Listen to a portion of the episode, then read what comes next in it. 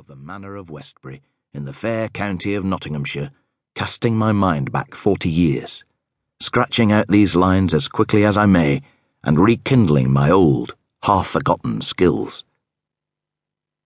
He is a delightful lad, Alan. Strong limbed, cheerful, clean, and obedient, with a fine seat on a horse and an ear for a pretty tune, though he cannot sing a true note.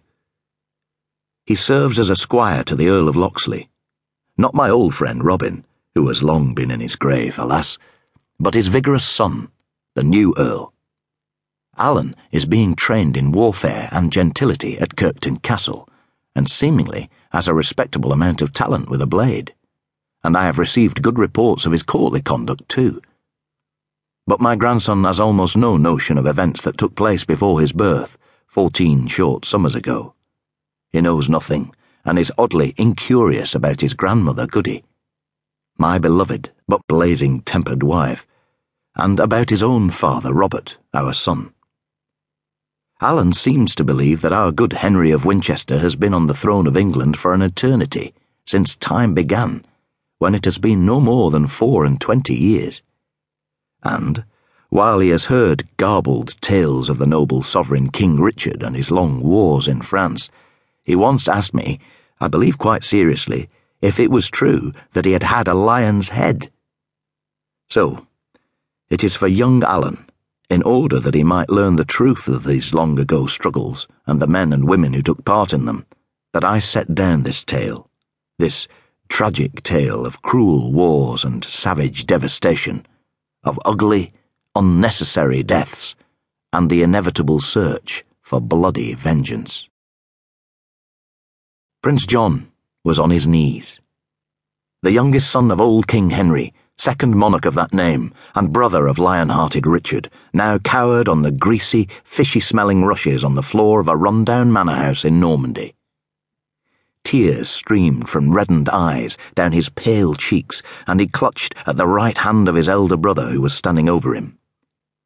John's thick, shoulder length reddish hair brushing the back of Richard's hand his oily teardrops anointing the king's knuckles as he babbled of mercy and forgiveness, swearing before Almighty God and all the saints that he would be a loyal man, a true subject from this moment forth and forever, if only his generous brother could find it in his heart to forgive him. Richard remained silent, looking down coldly at his dishevelled sibling, but he did not pull his hand away. I was watching this strange performance in the solar of the old manor house of Lisieux in northern Normandy, some thirty miles east of Caen. I was in the small, crowded room off the main hall, standing with a score of knights a pace or two behind King Richard, and I must admit that I was thoroughly enjoying the spectacle. Prince John, once titled Lord of Ireland and Count of Mortain, who had until recently enjoyed the enormous revenues of the plump English counties of Gloucestershire, Nottinghamshire, Somerset, Devon, and Cornwall, was once again John Lackland, a man without a clod of earth to his name. Yet his fall was richly deserved, for John had a list of black crimes to his credit as long as my lance.